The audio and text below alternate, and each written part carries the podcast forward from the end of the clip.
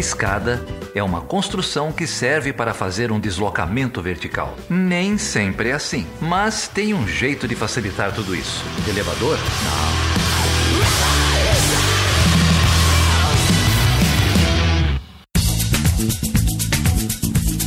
Seja bem-vindo e seja bem-vinda a mais uma edição do podcast Chutando a Escada.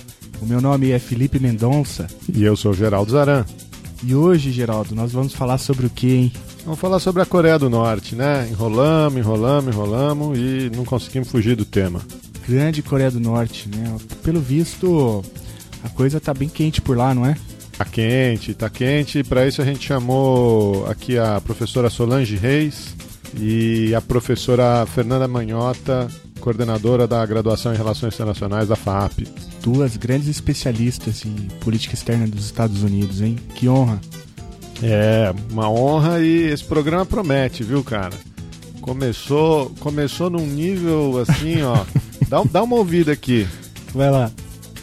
Eu vou dar um grave aqui no também. Eu também quero ter uma voz dessa. Mas agora o seu ficou bom, hein? Agora o seu ficou bom também, esse. Aumentei o grave. Tá Foi só, foi só você mexer no cabo que ficou ótimo. Nossa! Aí. Pô, sem nenhum tipo de conotação sexual. Se começou assim quando a gente tava passando o som, imagina como é que não terminou. Cara, esse programa tá sensacional, cara. Mas e aí, Felipe, se as pessoas quiserem entrar em contato com a gente, como é que faz? Tem várias formas. A gente tem um e-mail que é o perguntas@chutandoaescada.com.br. Nós também estamos lá no Facebook, no Chutando a Escada. E aliás, você sabe quem passou por lá? O Adriano Assis, flamenguista, tá sempre comentando e compartilhando os episódios. Conhece o Adriano? Conheço, Adriano, grande amigo, irmão, abraço. Tava esperando para ouvir aí sobre o Qatar, sobre o Neymar. Tomara que o, o programa tenha satisfeito aí a curiosidade do Adriano.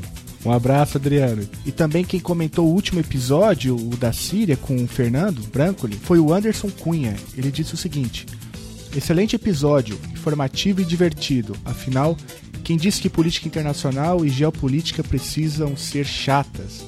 Ouvirei de novo. Vocês estão superando a cada episódio. Aí, o menino Dimitri tá de parabéns aí, o nosso editor também. Valeu, Anderson. O Anderson tá com a gente desde o começo aí, já comentou antes. Brigadão, cara. Vamos continuar essa caminhada aí. E também passou por lá a Luísa Maria Mignolo, Tanguy Bagdadi. Ah, esse é famoso, hein? É, Tanguy, vou retribuir um abraço. Tanguy ficou de mandar um abraço pra gente, mandou agora há pouco no, no Petit Jornal. Um abraço, Tanguy. Será que se eu mandar um beijo pra ele, ele manda também? Uai, testa aí, vamos. Beijo, Tanguy. Pensando em você, cara. Grande Petit Jornal, cara. Excelente podcast. E também nós estamos no Twitter, que é o arroba chutando a escada. E quem mandou uma mensagem pra gente por lá foi o Gustavo Neumann. Ele disse o seguinte: Fala galera, tinha começado a seguir vocês para escutar futuramente. Faz umas duas semanas que comecei e estou numa maratona frenética. Sou um internacionalista de coração e um formado frustrado em administração morando na Austrália. Gostei muito dos episódios da Turquia, Venezuela e Síria. Quando voltar para o Brasil, vou tentar fazer o tour pelo Rio com a Munique. Olha aí, Geraldo. Aí, Munique, ganhou um cliente já, hein? Ganhou um colega aí no tour. Então, Gustavo, muito obrigado aí por compartilhar o episódio. Forte abraço aí para toda a comunidade de internacionalistas da Austrália. É, falei para você semana passada, a gente está no Telegram também, Felipe. t.me barra escada, vou deixar o link aí no, no post. Recebemos uma mensagem aqui do Felipe, diretamente de Israel. Felipe disse que adorou o podcast, já, já tinha gravado com xadrez verbal, parece. Vamos ver se a gente não, não grava aí com, com ele. Felipe foi fazer exército lá, agora é civil, tá vivendo lá. Diz que queria chutar a escada do Netanyahu, então já adianta aí, tem um chute na escada. Aí. Excelente chute, cara. E aí, Felipe, as portas do Chutando a Escada estão abertas para você, cara.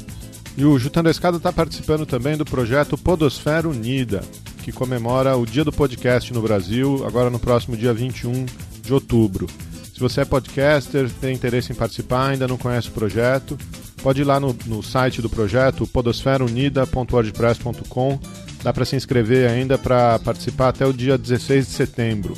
Vai ser o maior crossover de podcasts do Brasil.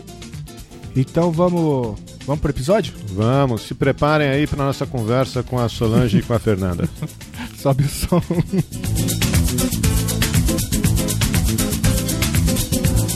Então a gente está aqui hoje com a professora Solange Reis, do Instituto Nacional de Ciência e Tecnologia para Estudos dos Estados Unidos, um pós-doutorado no programa Santiago Dantas, de Relações Internacionais, e a professora Solange está sediada na Austrália desde o começo desse ano, de 2017. Estamos aqui também com a professora Fernanda Manhota, que é coordenadora do curso de Relações Internacionais, a graduação de Relações Internacionais da FAAP em São Paulo. Tudo bem com vocês? Tudo bem, feliz a beça de estar aqui conversando com os amigos. Pô, mesma coisa, um prazer, muito obrigada pelo convite e uma satisfação, viu? É, sempre uma satisfação fazer, falar de um negócio tão agradável assim, né, Felipe? Pois é, né? Infelizmente o tema não ajuda muito, né? Mas muito obrigado, Fê, Solange, pela presença de vocês aqui no Chutando a Escada. Ah, bom, a garantia que a gente tem é que o assunto vai bombar, né?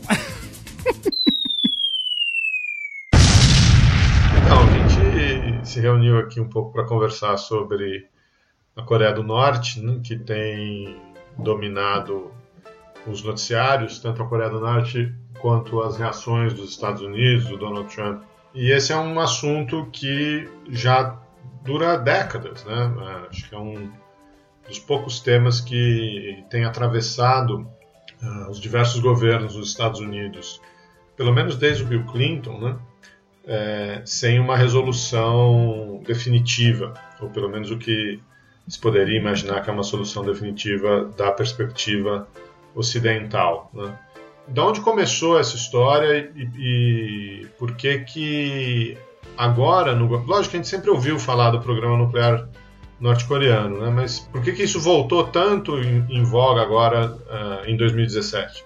Então, essa história da Coreia do Norte ela é complicada, né? Tá atravessando já algumas décadas de indefinição e acredito que ela coincide com um conjunto de mudanças que estão acontecendo no mundo, né, tanto estruturais quanto dentro de cada um dos países, e que vão tornando cada vez mais difícil arrastar uma política é, de, de, pouca ação como tem acontecido. Nós acompanhamos na administração Obama é, o que se chamava de paciência estratégica, né? Então, os Estados Unidos acreditando que a melhor ação muitas vezes era não ação, né? E, e durante os anos da dinastia Kim também alguma mudança de conduta com um agravamento, principalmente agora com Kim Jong-un, né? Do, das ações é, norte-coreanas. Acredito que tem a ver com os avanços do programa nuclear, naturalmente, porque conforme o programa nuclear vai mostrando sua robustez, isso de certa forma amplia as inseguranças do lado americano e evidentemente tem a ver com esse momento pelo qual os Estados Unidos passam, inclusive com a mudança de presidente. Então, o Donald Trump tentando se distanciar né, do legado Obama e de todo o modus operandi da gestão Obama, por isso até aproveitando o ensejo para se contrapor na retórica e na estratégia, né? É, eu concordo que o, que a chegada do Trump é, favorece esse momento do ponto de vista da Coreia do Norte, porque, na minha opinião, o programa nuclear norte-coreano não, não tem como objetivo destruir os Estados Unidos, ou a Coreia do Sul, ou o Japão, nada. É uma, uma forma de fortalecimento do regime norte-coreano, tanto domesticamente como do ponto de vista internacional. É, e eu acho que levar esse programa nuclear ao quase limite, tá? eu vou colocar o quase limite como é, com cuidado de, de, de, não chamar de levar ao extremo, porque o extremo seria mesmo a explosão de uma bomba. Mas é, esticar bastante essa corda aí do programa nuclear com o objetivo de conseguir uh, seus objetivos internos, que é a, a, o fortalecimento do, do regime norte-coreano perante a, a sociedade norte-coreana e uh, ganhar algumas concessões uh, junto aos vizinhos asiáticos e a chamada comunidade internacional, né? E eu acho que o Trump ele, ele abre essa janela de oportunidade para a Coreia do Norte por causa do discurso dele de campanha, né? Vamos explorar um, um pouco isso aí, Solane, porque é, a gente normalmente tem dois tipos de analista, né? Um analista que segue a corrente mais realista, dizendo, olha, nenhum país que tenha bomba atômica efetivamente a utilizou, a não ser os Estados Unidos em 45, quando só eles tinham, mas a partir do momento que a tecnologia se difundiu, ninguém utilizou porque os riscos são muito grandes. Então, os estadistas respondem a esses riscos e usam as armas nucleares como um elemento de dissuasão, não efetivamente como uma arma ofensiva. Então, isso é só um, um posicionamento. O risco de conflito nuclear é muito pequeno.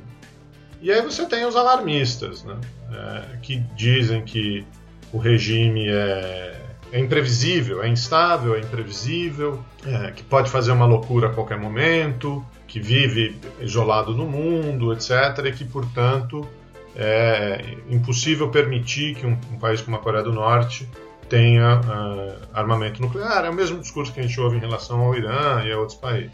Agora, da onde você está, na Austrália, né, com mais proximidade desse país, mais proximidade da própria China, que é um, um, um ator importante também. As análises são as mesmas, as pessoas uh, olham para isso do mesmo jeito, tem alarmismo, não tem? O que, que os, os analistas uh, por aí acham? É, aqui o tema da Coreia do Norte é muito central. Aliás, todos os estudos da Ásia-Pacífico são extremamente relevantes e, e frequentes nos, na academia uh, e na imprensa australiana. É claro que existem os alarmistas e existe a turma do deixa disso, né? E, e essa turma do deixa disso prevalece. É, em, em, termos de imprensa e academia. Em termos de governo australiano, há uma. Uh, o, pelo menos o primeiro-ministro atual, o, o Malcolm Turnbull, Uh, ele fecha com os Estados Unidos e fecha com o Trump nesse discurso de Coreia tem que ser contida, a Coreia é um perigo e tal, tal, tal, né? Mas o Turnbull tem, assim, o, o, o carisma e a credibilidade, assim, do Alckmin, sabe? Não falta água em São Paulo. Não vai faltar água em São Paulo. Não falta água em São Paulo. O racionamento já existe. É óbvio que você já está em restrição. Não, na realidade nós já temos a restrição é, de água. Não sei o quanto o pessoal leva ele a sério, assim. Ele, ele, ele só é mais simpático que o Alckmin, mas ele tem carisma zero também. Bom, do ponto de vista da academia e da imprensa, o que você vê é mais uma discussão pautada é, e sustentada na racionalidade do governo norte-coreano a ideia de que o governo norte-coreano não tem nada de irracional e de maluco. Ele age por vias completamente não ortodoxas, digamos assim, em termos de política internacional. É, mas ele age bastante racionalmente do vista da salvaguarda do seu próprio regime. E vamos entender o seguinte: a Coreia do Norte nunca atacou a Coreia do Sul o Japão, ele faz esses lançamentos de mísseis que são midiáticos, calculados para cair no mar e tal. É claro que alguma coisa pode dar errado nesse meio tempo e, e acontecer uma, uma tragédia. Mas eu acho que os realistas estão mais corretos nisso. Que diz respeito à racionalidade da Coreia do Norte. Não acredito que ela leve isso ao extremo. Mas, claro, a gente. O que você acha, Fernanda? É, eu também estou de acordo. Acho que a premissa da racionalidade, até o momento, é, não foi contestada, né? Por nenhum tipo de evidência é, desse regime ou daqueles que antecederam esse regime. Inclusive, existem várias analogias né, no, no, na história recente que poderiam ser aqui resgatadas, né? Houve esse debate sobre líderes racionais nas vésperas da guerra do Iraque, por exemplo, né? Os autores realistas vivos naquele momento se manifestaram para dizer que apesar de haver uma aparente justificativa da guerra do Iraque sob a égide realista, na verdade, uh, não era exatamente o que os realistas pretendiam, né, como, é, como parte da sua reflexão, chegaram a, a, a, ponderar que o próprio Saddam Hussein, do ponto de vista da sua ação histórica, poderia ser enquadrado como líder racional, tendo em vista que o cálculo, né, custo-benefício que se empregava nas ações é, do governo iraquiano naquele momento faziam sentido do ponto de vista estratégico, da manutenção dos interesses de sobrevivência sobrevivência do Estado. E no caso da Coreia do Norte, é, como a Solange disse, é, é possível rastrear né, esses lastros bastante objetivos que têm a ver com os interesses do país. De um lado, é, obviamente, a busca por segurança, tanto no sentido de sustentar o regime autoritário da, da dinastia Kim, então, antes de mais nada, é um projeto de poder político né, dessa dinastia, como também para proteger é, o país daquilo que consideram um entorno hostil, né, considerando as circunstâncias históricas e as próprias alianças naquela região. Além disso, também é racional do ponto de vista é, que, o, que o Kim Jong-un identificou na esfera militar é, uma estratégia, uma forma de ganhar status internacional e conseguir elevar sua capacidade de barganha, seja para retirar forças armadas americanas da, da península ou renegociar a presença dessas forças, seja para negociar ou renegociar sanções que sufocam o governo e que estão gerando um estrangulamento econômico enorme na Coreia do Norte, como também, quem sabe, para buscar um tratado de paz definitivo ou algo do tipo no trato com a Coreia do Sul, né, já que o armistício dos anos 50 ainda segue indefinido, né?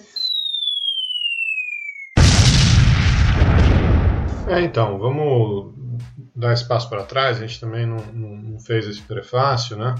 É, as Coreias foram. A, a, península da Coreia foi invadida por tropas japonesas durante a Segunda Guerra Mundial. An, na verdade, antes da Segunda Guerra Mundial, é, já era ocupação é, japonesa e foi liberada ao final da, da Segunda Guerra e nessa libertação, o território foi dividido em dois: né? Isso, uh, um norte, Coreia do, Coreia do Norte e Coreia do Sul, uh, assim como foi a Alemanha, assim como foram outros territórios uh, libertados das potências do eixo na Segunda Guerra Mundial.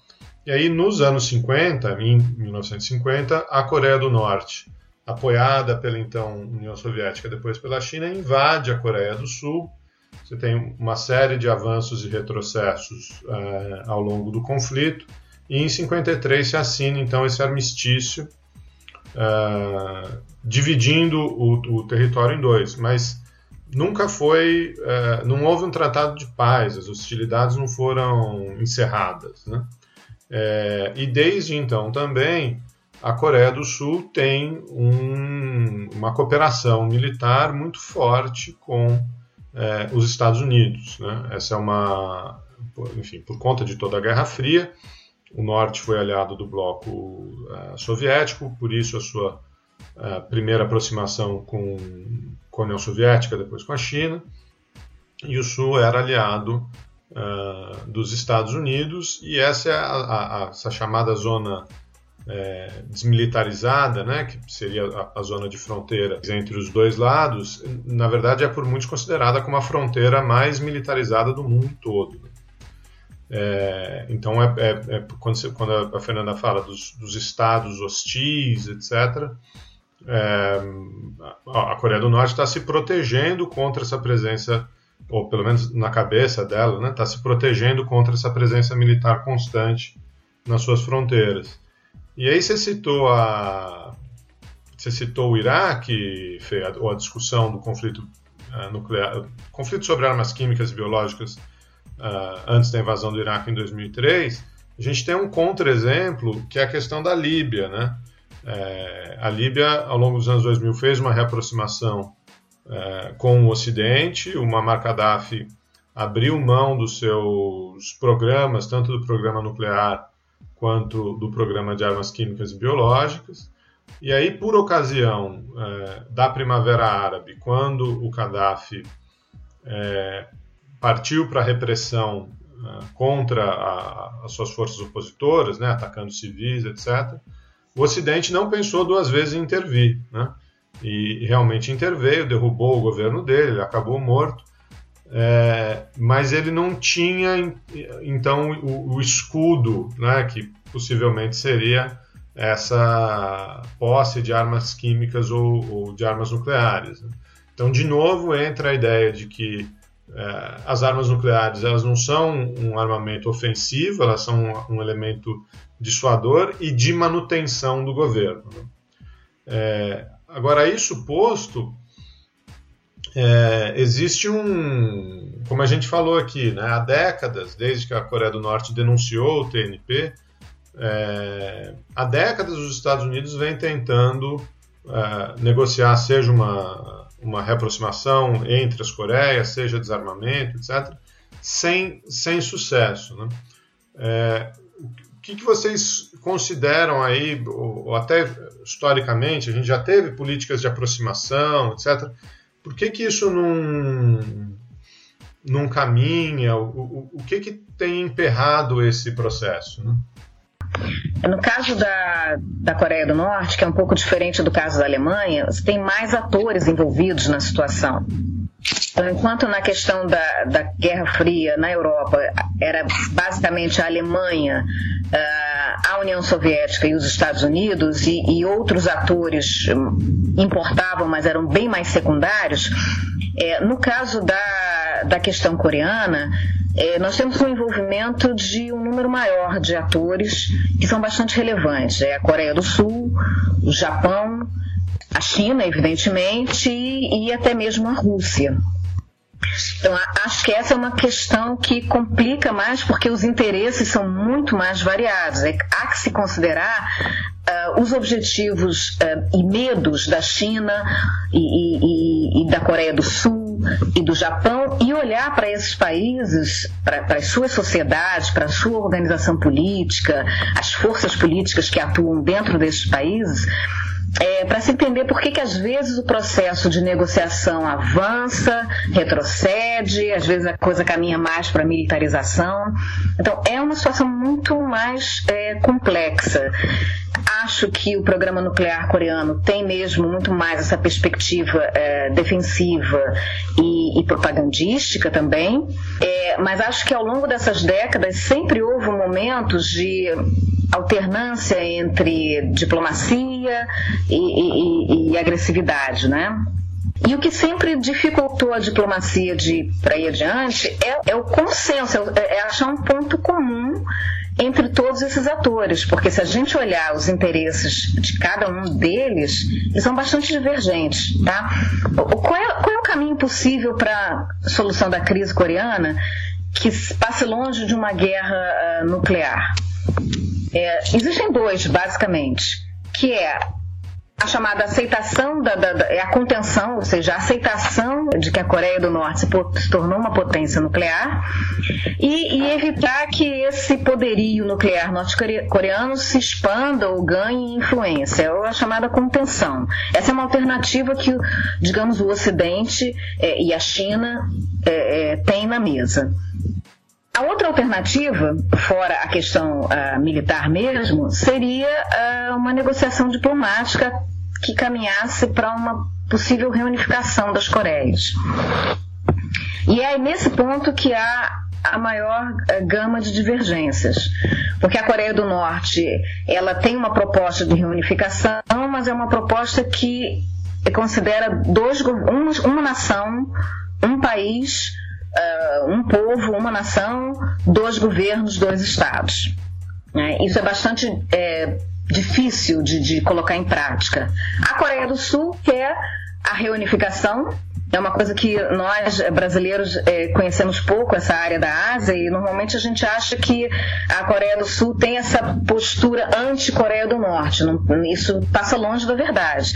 A Coreia do Sul mantém contato, comércio e bastante diálogo com a Coreia do Norte e tem o objetivo de reunificação, mas esquece é, a reunificação sob o seu modelo, que é o modelo republicano, liberal, etc. E tal. Para os Estados Unidos, a, a reunificação da Coreia interessa desde que seja sob o guarda-chuva da Coreia do Sul. E que haja a desmilitarização do Norte, porque uma coisa que os Estados Unidos não querem, sob posse alguma, é uma Coreia unida, forte economicamente e uma potência nuclear. Tá? Isso também não é o que a China quer. Para a China, a melhor situação é o status quo, é o que está vigente hoje. Uma Coreia do Norte sobre a qual a China tem alguma ascensão, embora tenha menos influência sobre o, o jovem Kim do que o, o Kim pai. É, o Kim é, Jong foi uma surpresa para a China, porque a China pensou que um, um jovem líder seria mais manipulável. Uh, e não foi, na verdade, a, a, relação China e Coreia do Norte se deteriorou um pouco com o Kim. Então, para a China, o que interessa mais do que tudo é essa manutenção do status quo. Uma Coreia do Norte que está, de certa forma, sob o seu controle e influência, e uma Coreia do Sul. Uh, com a qual a China consegue fazer comércio, é, lidar com educação, cultura e turismo, é, mas jamais as duas Coreias reunidas. Vou parar aqui por aqui que eu falei demais e não deixei a Fernanda falar. Não, que é isso, mas é, eu vejo de uma forma bem semelhante, né? Eu só acrescentaria algumas coisas. Eu acho que a dificuldade por uma negociação, uma saída é, definitiva, né, para o caso da, da, Coreia do Norte, começa numa dificuldade enorme em, mapear os custos. E esse mapeamento de custos tem a ver com também uma certa dificuldade em analisar o processo decisório dos dois lados. Do lado da Coreia, do Coreia do Norte, por um relativo isolamento. Então, é, a dificuldade de obter informações e efetivamente conhecer os personagens que estão por trás do processo decisório e que tipo de comportamento poderia ser esperado desses decisores dificulta um pouco é, a compreensão dos cenários possíveis. Inclusive, é por essa razão que tanta gente recentemente tem falado sobre a necessidade de voltar a se debater a psicologia das lideranças e coisas desse tipo. Né? Há um certo personalismo em algumas ações e tal. Do lado americano, a mesma coisa, né? Inclusive, recentemente, uma é, funcionária da CIA que durante muito tempo trabalhou é, na pasta da Coreia do Norte chegou a dizer que para aqueles que achavam o Kim Jong-un perigoso ou é, de repente imponderável, é, na verdade isso não era verdade, né? Que as pessoas deveriam se preocupar mais com o Trump do que com ele, porque o Kim Jong-un, de certa forma, era uma figura conhecida para as burocracias americanas. O Trump é que talvez fosse um pouco mais mercurial.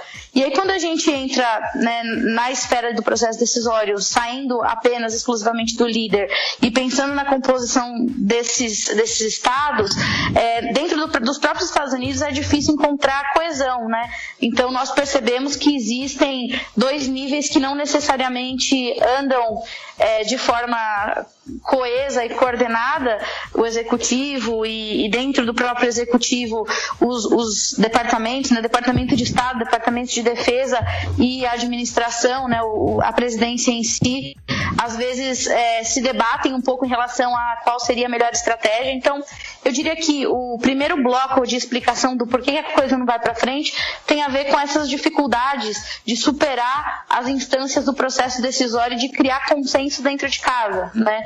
Depois, aí concordando bastante com o que a Solange falou, tem a ver não só com a dificuldade de criar consenso entre os demais atores envolvidos no, no, tema, né? Os Estados Unidos, a Coreia do Norte, lógico, mas também a Coreia do Sul, o Japão, a Rússia e a China. Mas eu diria que não é só uma questão de criar consenso, tem a ver também com uma certa ambiguidade desses atores, né? São atores que não têm uma agenda necessariamente definida e que têm é, flertado com posições às vezes até antagônicas. É o dilema que a gente vê é, especificamente no caso da China, né?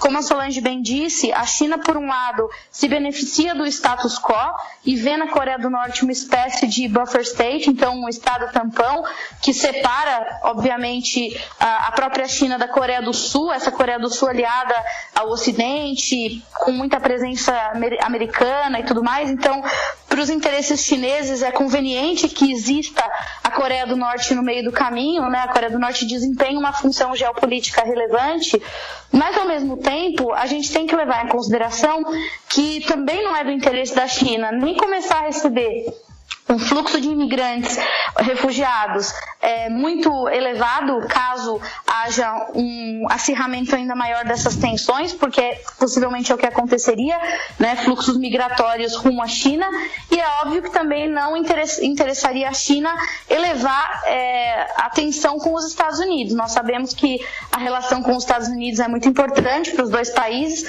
do ponto de vista comercial e tudo mais, mas também do ponto de vista estratégico. Então, eu diria que a as dificuldades para solucionar o problema também passa por esse conjunto de ambiguidades. Né? Os países envolvidos na região têm uma certa dificuldade é, de assumir lados definitivos. Né? Tudo é muito instável, volátil e, digamos assim, baseado num interesse que desmancha no ar.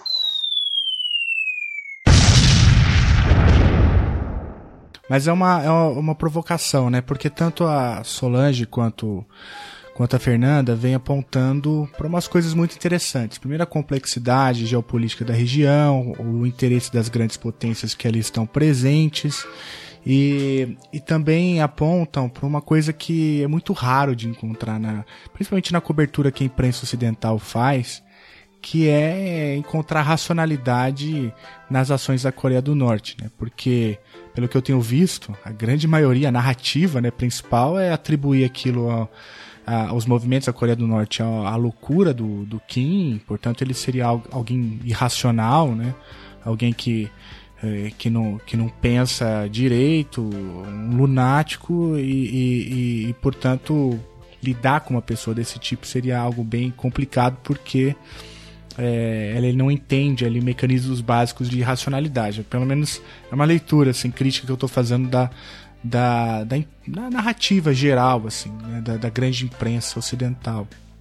E aí vem vocês falando que não, que existe toda uma lógica histórica né, que tem que tem ali colocado na península da Coreia é, e que nos ajuda a entender então como que a Coreia do Norte reage né, a um ambiente de insegurança e aí tenta pelo menos com esses movimentos recentes, fazer o talvez o contrário do que a imprensa, boa parte da imprensa anuncia, né, que é tentar manter uma estabilidade ou a própria sobrevivência, né, do, do regime norte-coreano.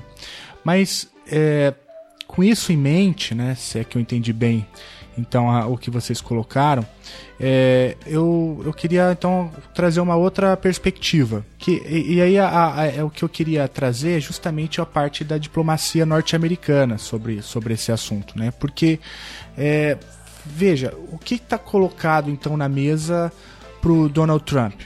É, porque ele tem, pelo que eu tenho percebido, duas opções, não duas, né, são várias, mas assim, duas principais é, a primeira seria, é, é, enfim, não, não reagir de forma violenta, né? não, não fazer esse ataque preventivo, e isso poderia então, é, pelo menos, soar para boa parte é, das da, dos países ali do entorno como uma derrota da diplomacia norte-americana, dando talvez um, uma, né, um tom, uma bandeira verde é, para que outras outros países também busquem as suas próprias ogivas nucleares. Né?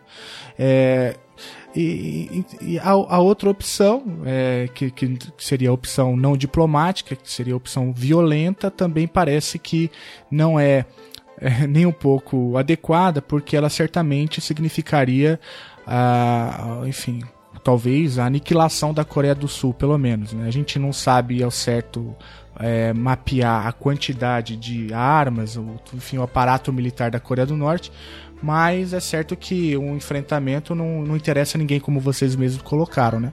Então, em suma, assim, o que, que vocês pensam sobre as opções disponíveis aos Estados Unidos para essa crise em específico?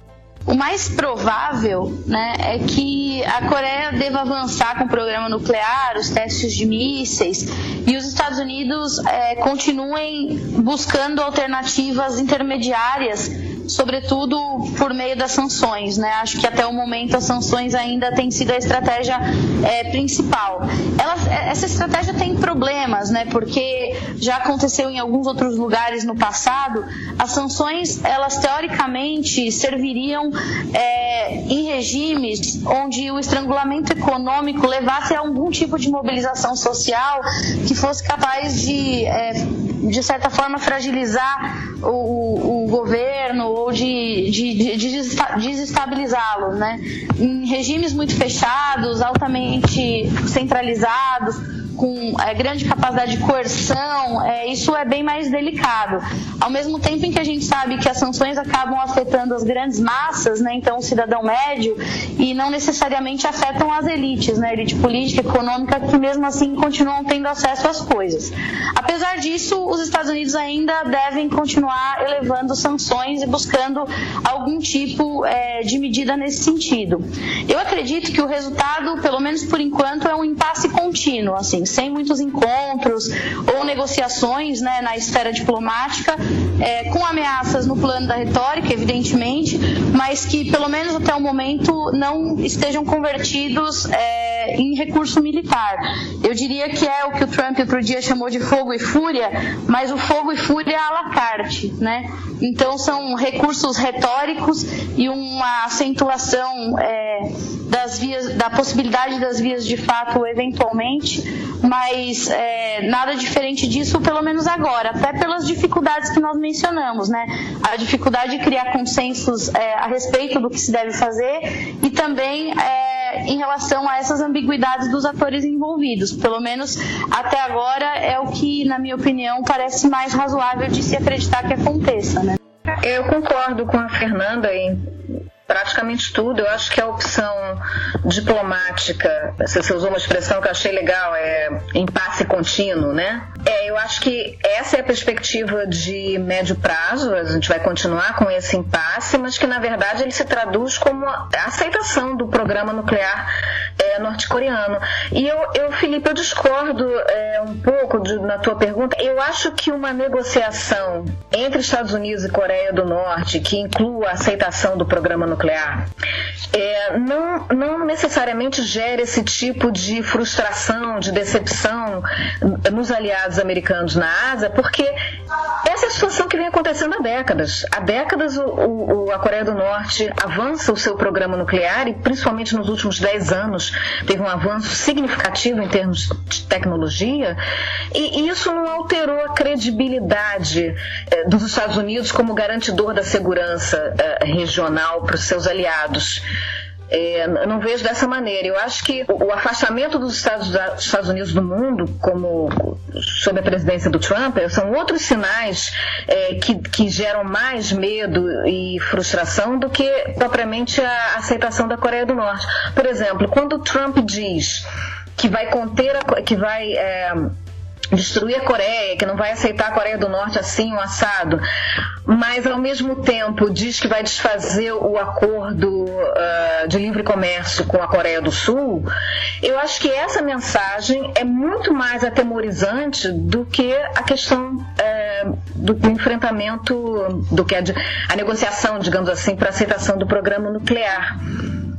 Eu acho que a contenção é um fato, ela já existe, a aceitação também já está colocada e, e, é isso aí. Nós vamos viver esse período que a Fernanda falou como um impasse contínuo por um tempo e depois a Coreia do Norte vai se tornar o Paquistão, a Índia, enfim, países que têm seu programa nuclear e que, que foram aceitos. É, eu, eu concordo com, com você, né? Mas, assim, trocando em miúdos, uma coisa que eu acho que poderia acontecer com essa aceitação né, do programa nuclear norte-coreano, e, e, mais ou menos o que eu tentei mostrar, é, enfim, por exemplo, um projeto nuclear japonês. Você citou o caso, por exemplo, Paquistão, Índia, né? O caso norte-coreano, ele poderia, talvez, é, pelo que eu tenho visto, o próprio Trump anunciou recentemente que aumentaria o, o número de, de armas, né, de venda de armas para a Coreia do Norte. Então, é, é nesse sentido, né? Porque quer queira ou não, a aceitação do projeto nuclear norte-coreano, ele meio que chacoalha o status quo né, da, da distribuição nuclear no mundo. Então, é, e também, assim, aí eu, estou especulando, estou tentando né, extrapolar o argumento, é que sinal que isso, por exemplo, é, transmitiria para outras, outras potências regionais que têm a mesma é, pretensão, por exemplo, o Irã.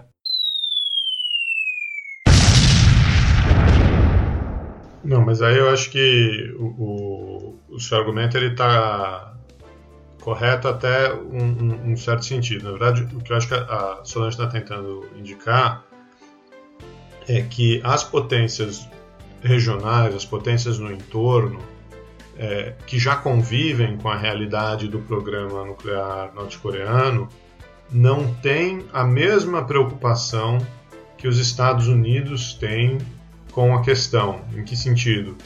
Para os Estados Unidos existe um caráter simbólico, que é isso aí que você está levantando, na questão norte-coreana, na questão da não proliferação, na questão da não aceitação de um programa nuclear. Programa nuclear que, vamos lembrar aqui, ele não é ilegal. Né? É, a Coreia do Norte é uma ditadura, tem uma série de restrições de liberdades individuais, o regime está lá há décadas, etc. Mas, é, na letra do direito internacional, a Coreia do Norte era parte do TNP, denunciou o TNP, esperou o período de moratória e aí desenvolveu seu programa nuclear. Quer dizer, supostamente, é, ela não está em violação a regime nenhum. Né? É, agora, isso posto, é uma aceitação por parte da vamos chamar da potência hegemônica dá essa sinalização que você está mencionando, né? Bom, então é, o Irã também vai querer, a Coreia, enfim, a Coreia do Sul pode querer, outros regimes autocráticos podem querer para ter esse elemento dissuasor e aí o, o, você perde completamente a lógica do regime de não proliferação. Agora, na região, é, o Japão já convive com a ameaça nuclear norte-coreana. A Coreia do Sul já convive com a ameaça nuclear norte-coreana.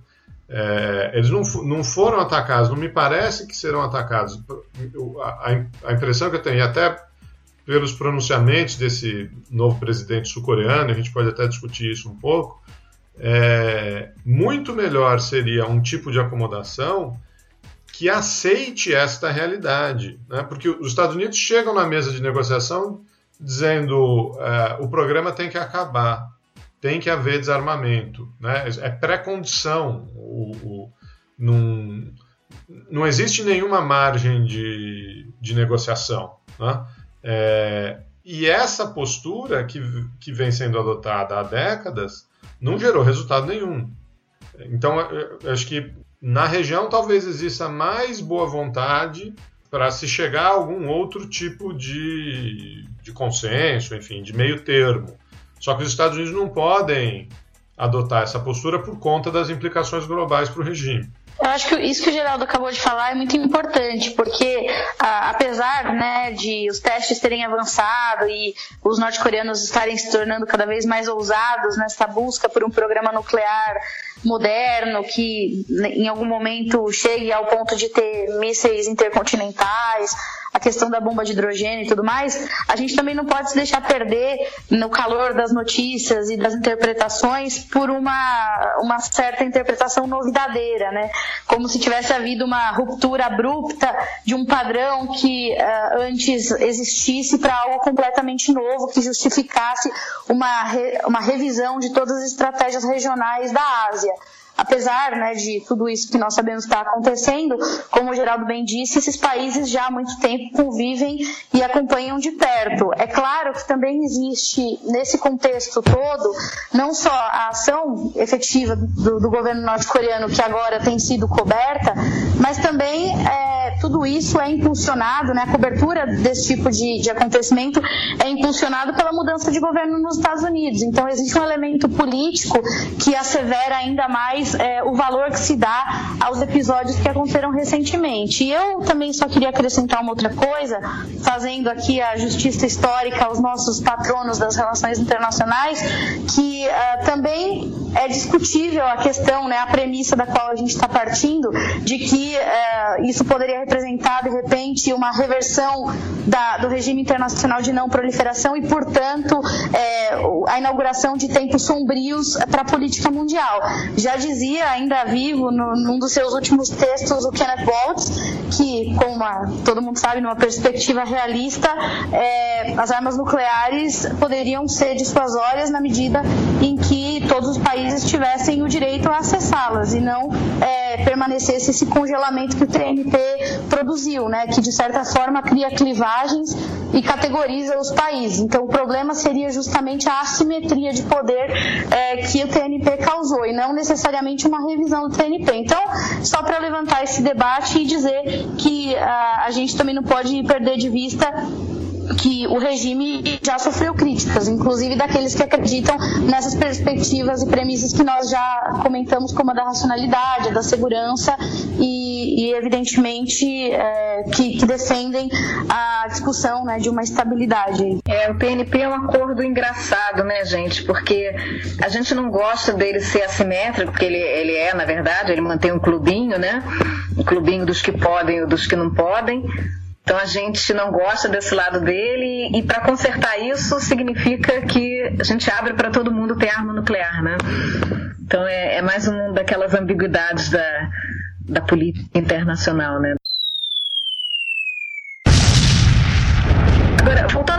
Que. Dois pontos que eu queria abordar, que é, uma foi da fala da Fernanda sobre as sanções. Acho que você está certíssima, as sanções elas têm um efeito, embora é, no longo prazo, não no curto prazo, está aí o Irã para provar isso, mas elas têm um, um, efeito muito forte quando o país tem uma economia minimamente internacionalizada. Né? É, e aí, por exemplo, um tiro fatal na, na economia é, iraniana é, em termos de sanções foi uh, o afastamento do Irã do sistema financeiro internacional. Aí fica realmente muito difícil. Mas no caso da Coreia, você tem razão. É, o comércio é muito feito direto com a China, com a moeda da China. É, existe também uma uma economia doméstica relativamente é, viva dentro da Coreia do Norte, pequenos empreendedores, né, que vai contra a ideia do, do socialismo do governo, mas é, o governo tem permitido que os uh, norte-coreanos uh, montem seus próprios negócios e isso tem gerado uma, uma economia dentro do país. Era só um comentário que eu queria fazer sobre isso. E sobre o Felipe, você falou do, por exemplo, o Japão de repente vai é, almejar também ser uma potência nuclear. É, esse é um debate que tem, sim, está tá colocado no Japão e os nacionalistas japoneses, é um grupo que cresce, tem é, cada vez mais, tem tocado nesse assunto, mas não tem apoio na sociedade é, japonesa a, nuclearização do Japão em termos militar, né? Que é a mesma coisa que aconteceu na Alemanha. Também não, não há o apoio, o suporte é, do povo. Então, eu não vejo por aí, não. Eu estou mais com o Geraldo mesmo, de que o, o programa nuclear norte-coreano já está informalmente aceito regionalmente e acho também internacionalmente, não vejo muito como isso possa influenciar nem a, o, o fim do TNP. Acho que vai ser mais um país aceito no pequeno clube, sabe? E tá aí, nós, nós aceitamos o Paquistão, aceitamos a, a Índia e ficou por isso mesmo. Foi tirado. Hum? Desculpa. Eu ia dizer que foi tirado no forceps esse, essa legitimidade aí. Exatamente. É. As opções, e, e, os diplomatas americanos estão conversando com a Coreia do Norte. Pelo menos eu tenho lido isso. Que enquanto é, o Trump está lá no Twitter, né? No mundo pós-Twitter, é, nós teremos uma Coreia com poten como potência nuclear aceita no, no cenário internacional.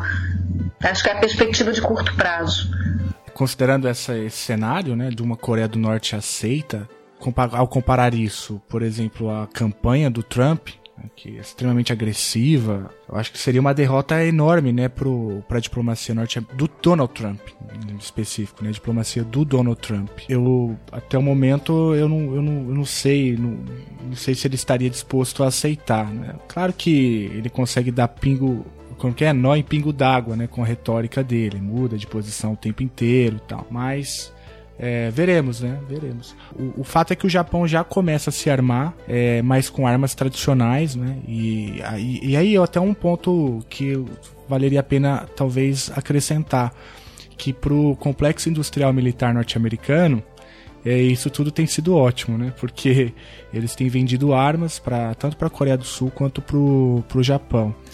É, veremos, né? O que, que vai acontecer. Eu até diria o seguinte, que de um lado tem esses grupos, né, que dentro da economia americana se favorecem, como vocês mencionaram, é, e, e, do ponto de vista do próprio Trump é conveniente manter o apoio desses grupos, porque isso dá uma certa sustentação, né, à administração que ele faz.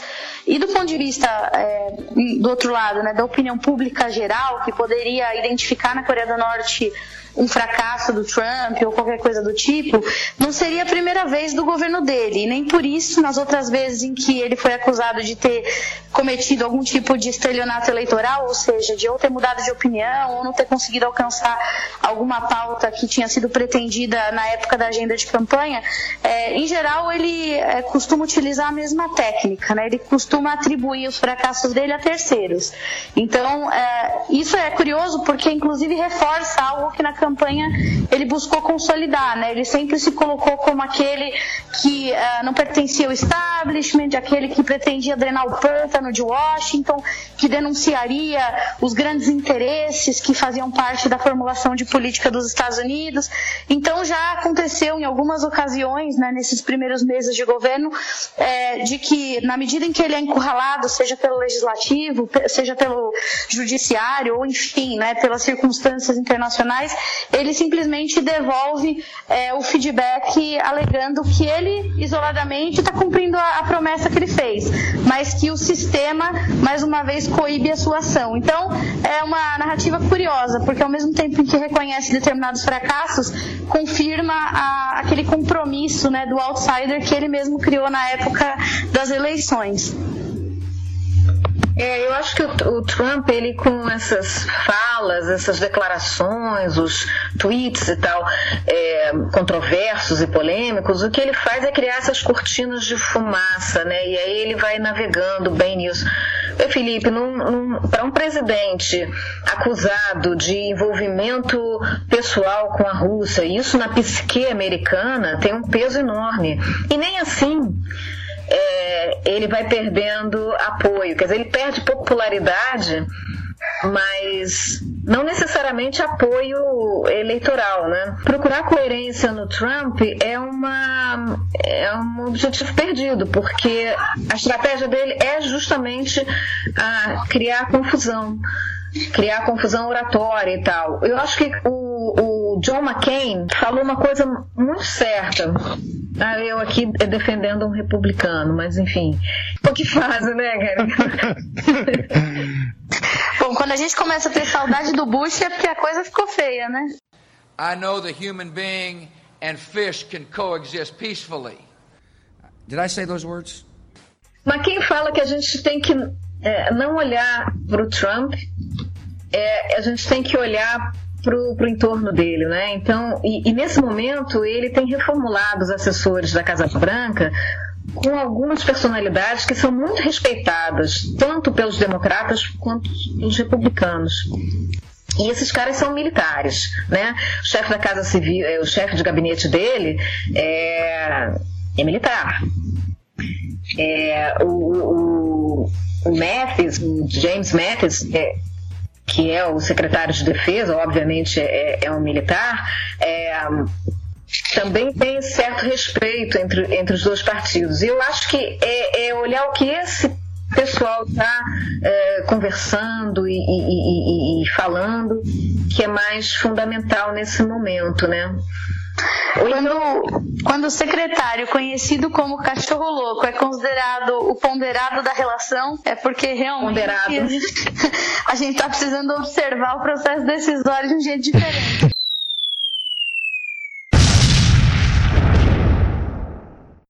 Só, só para você falou Geraldo dos escudos, né? Acho interessante é, trazer isso. O, a colocação dos escudos, do que é chamado TAAD, né, na Coreia do Sul, é, gera muita controvérsia dentro da própria Coreia do Sul e desceu goela abaixo do presidente é, Moon, que é o atual presidente sul-coreano, porque a campanha dele, ele foi eleito esse ano, né? A campanha dele foi construída em torno de uma bandeira anticorrupção, tá? Que é uma questão doméstica doméstica. Em, em termos de política externa, a bandeira dele foi negociação diplomática com a, Coreia, com a Coreia do Norte e a não aceitação da colocação desses escudos no solo sul-coreano. E essa situação de agravamento da crise acabou fazendo com que ele tivesse que ceder nesse ponto, né?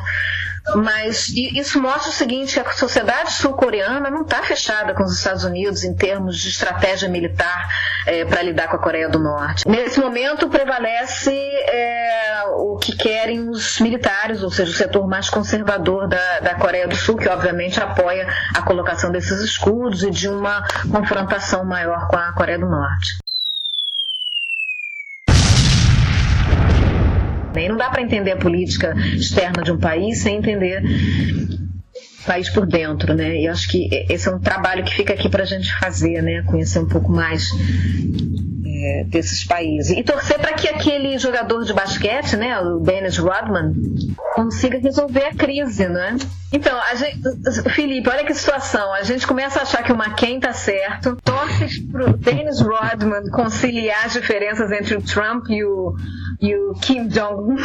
E, como disse um jornal alemão, é, o destino do mundo pode ser decidido num dia de Bad Hair Day, ou seja, um dia de cabelo Nossa. ruim, né? É. E o pior é que o bad hair pode vir dos dois lados, hein, dessa vez. Pois é, então, pois é. Bom, eu acho que não, nunca, nunca fez tanto sentido nos tempos atuais aquela máxima do Raimundo Arron, né, da guerra improvável, paz impossível. Eu acho que estamos diante de um desses casos. Excelente expressão. É.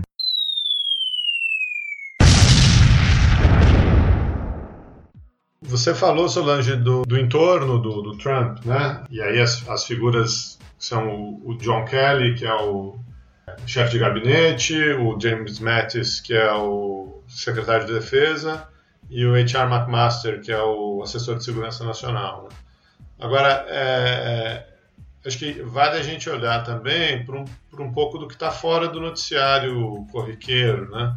Os americanos, principalmente do começo do ano para cá, é, o, o, Trump tinha esse discurso que a China precisava fazer mais, que a China precisava fazer mais, e eles, é, devagar, devagarzinho, escondido, é, sem chamar muita atenção, começaram a, a, pressionar a China. Né?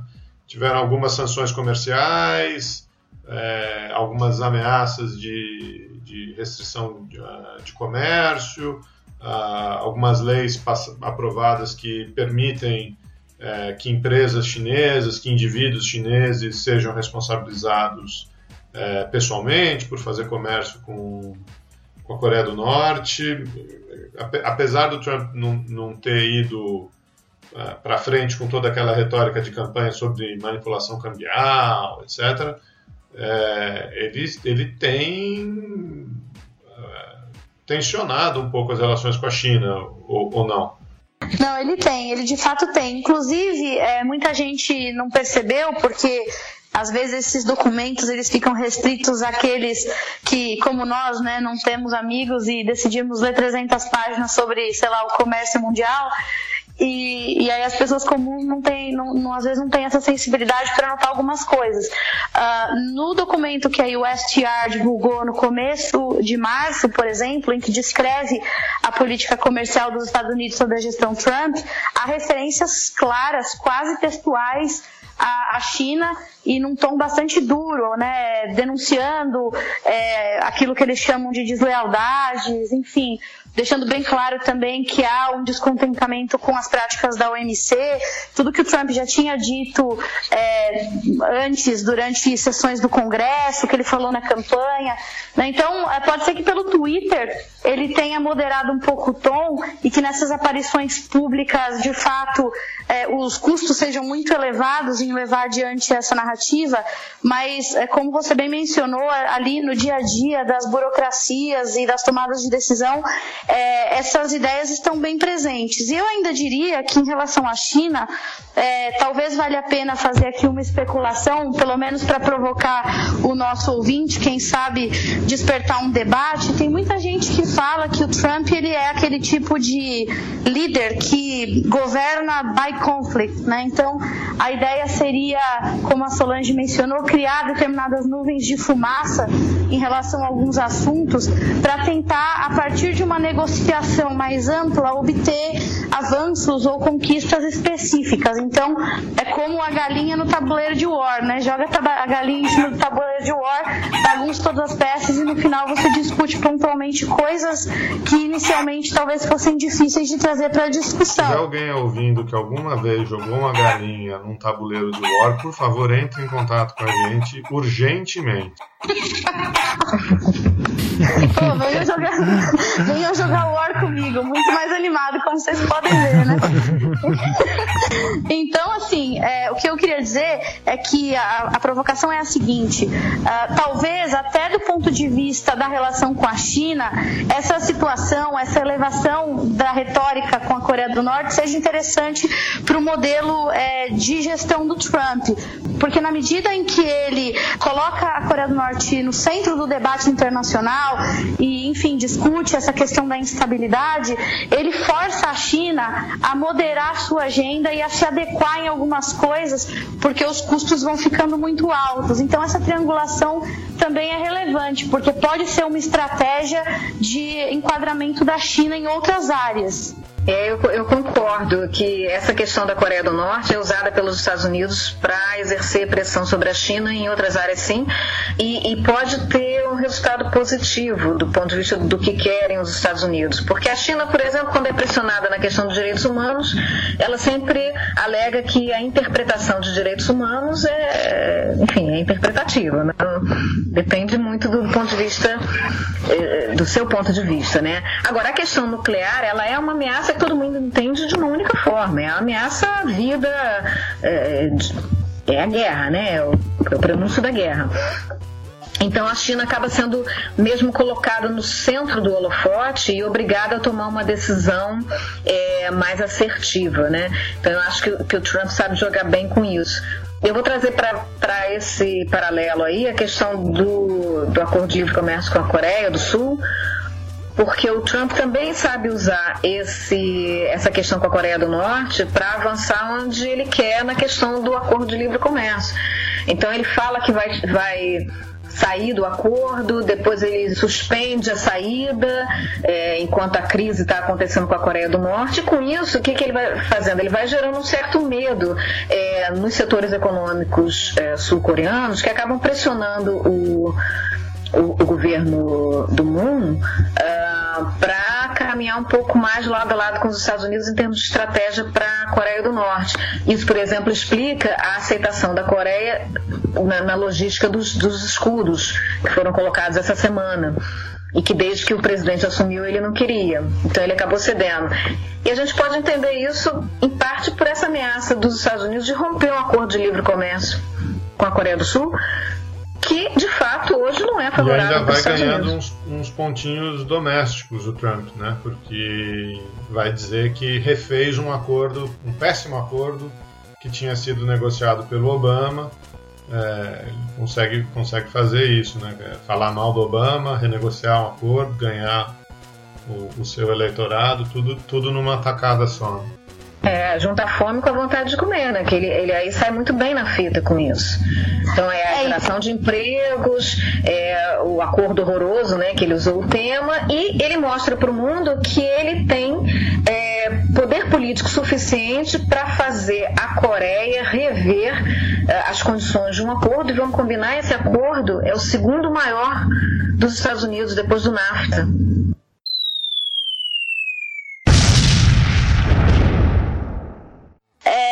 É interessante também pensar no efeito simbólico né, de todas essas manifestações do tuitaço aí do, do Trump é, em relação à Coreia do Norte, porque talvez hoje esse seja um dos pontos onde ele mais facilmente consiga criar algum tipo de coesão.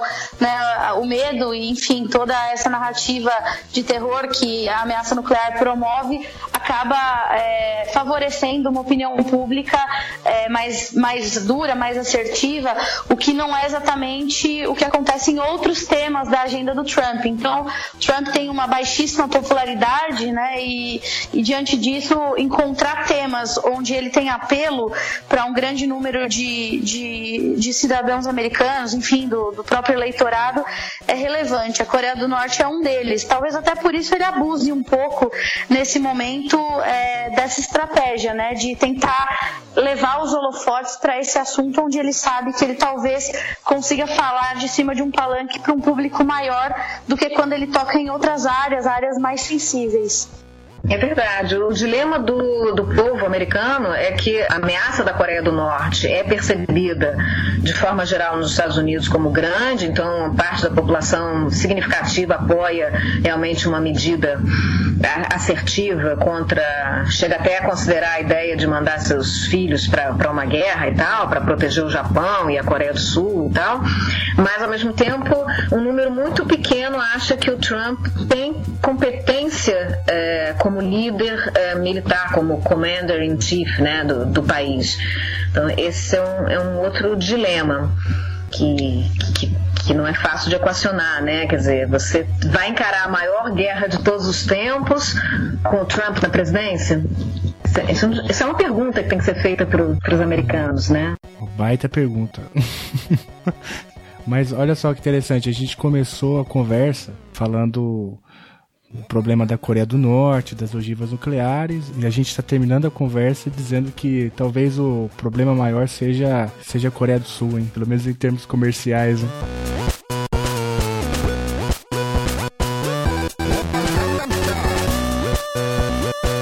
Bom, a questão é o seguinte: aqui os nossos convidados e as nossas convidadas geralmente no final do programa chutam a escada de alguém ou de alguma coisa. Então a gente chama Nazaré, gloriosa Nazaré, faz parte da mitologia aqui do Chutando a Escada. E, e aí vocês então estão sendo convidados para chutar a, a, escada de alguém ou de alguma coisa que irrita. E não precisa ser é, só relacionado às relações internacionais. Pode ser qualquer coisa aí que vocês queiram chutar a escada. Eu juro, eu nem tava lá. A culpa não foi minha, foi dela.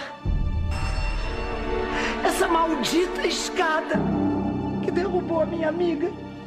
Vocês chutaram Sérgio Moro não? Não, ninguém, oh, não, ninguém inédito. chutou o Moro ainda inédito. não, mas agora você explica, Solange. Polêmica, hein? Não, foi só, foi só uma pergunta. Ixi. Seria tá parecendo a diplomacia do. A, o chute da, da Solange tá parecendo a diplomacia do, do, do Coreia do Norte. Pensei né? que você ia falar do Aloysio Nunes. Morde, assopra, vai, não vem. Ah, do Aloysio Nunes, né? Você me fala que eu vou chorar aqui. Mas vai lá, Solange, chuta a escada aí. Eu, eu agora que tô vendo o, o mundo por outro ângulo, né? E isso, quem já viveu essa experiência, Geraldo, deve saber disso. É, você começa a se ver é, de outra forma, né? Então eu chutaria a escada do preconceito que existe no mundo contra outras nacionalidades. Porque isso é a base aí de todo esse rancor que conta a história da política internacional, das relações internacionais. É, essa é ideologia que tem imperado aí para que explica todas essas guerras, que justifica todos os atos racionais e irracionais de líderes de cá e de lá. Eu sou pescada dessa, desse preconceito contra, contra o outro. Foi, eu vou... não tenho sofrido nada pessoal assim. Teve um ou outro caso assim que a gente viveu aqui, mas, mas vejo e sei que isso, tá, que isso existe. E eu queria dar, dar as mãos para Solange nessa, nesse comentário que ela fez agora e também chutar a escada para os simplificadores da realidade, porque no mundo complexo que a gente vive, com tantas nuances, com, com tantos tons de cinza, a gente não precisa mais nem de analistas e nem de referências políticas ou lideranças que estejam dispostos a agir como verdadeiros messias na simplificação do mundo e das ações. Né? Eu acho que esse é um problema e que, inclusive, está relacionado relacionado ao assunto que a gente trata hoje. Simplificar coisas difíceis e fazer parecer que existem saídas fáceis, chutando a escada para esse pessoal.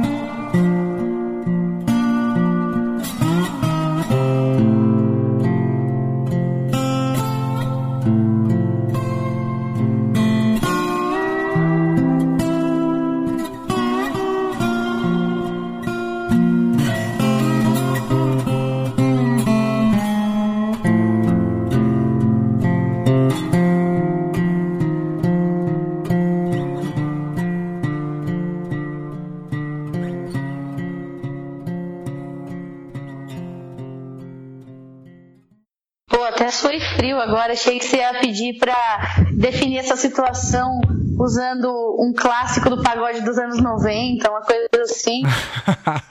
não, mas agora que você falou, agora, agora considere a pergunta feita. É, não, eu passei o tempo todo aqui fazendo uma busca no Google acirrada só me distraí na parte da galinha no tabuleiro de War, isso daí realmente me distraiu, mas é, eu acho que é sempre, é sempre válido, né, a gente entrar aí no mérito dos, do pagode dos anos 90, porque é ali onde estava a fonte do saber da nossa geração.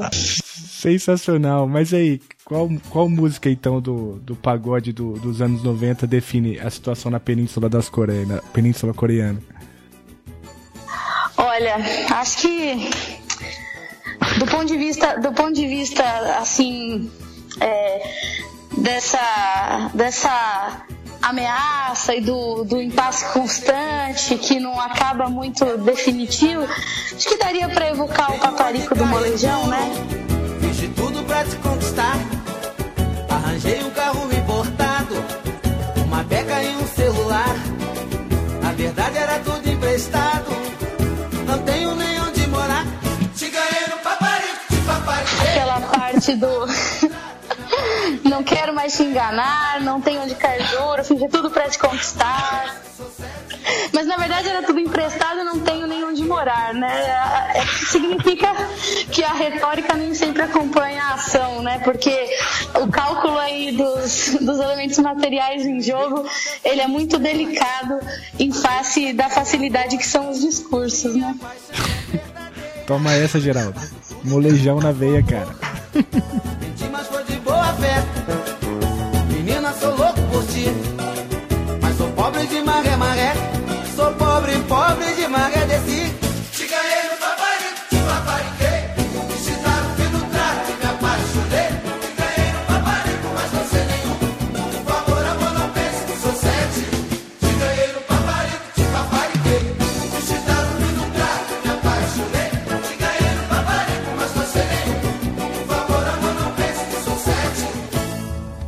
Menina, vou lhe ser sincero, não quero mais te enganar.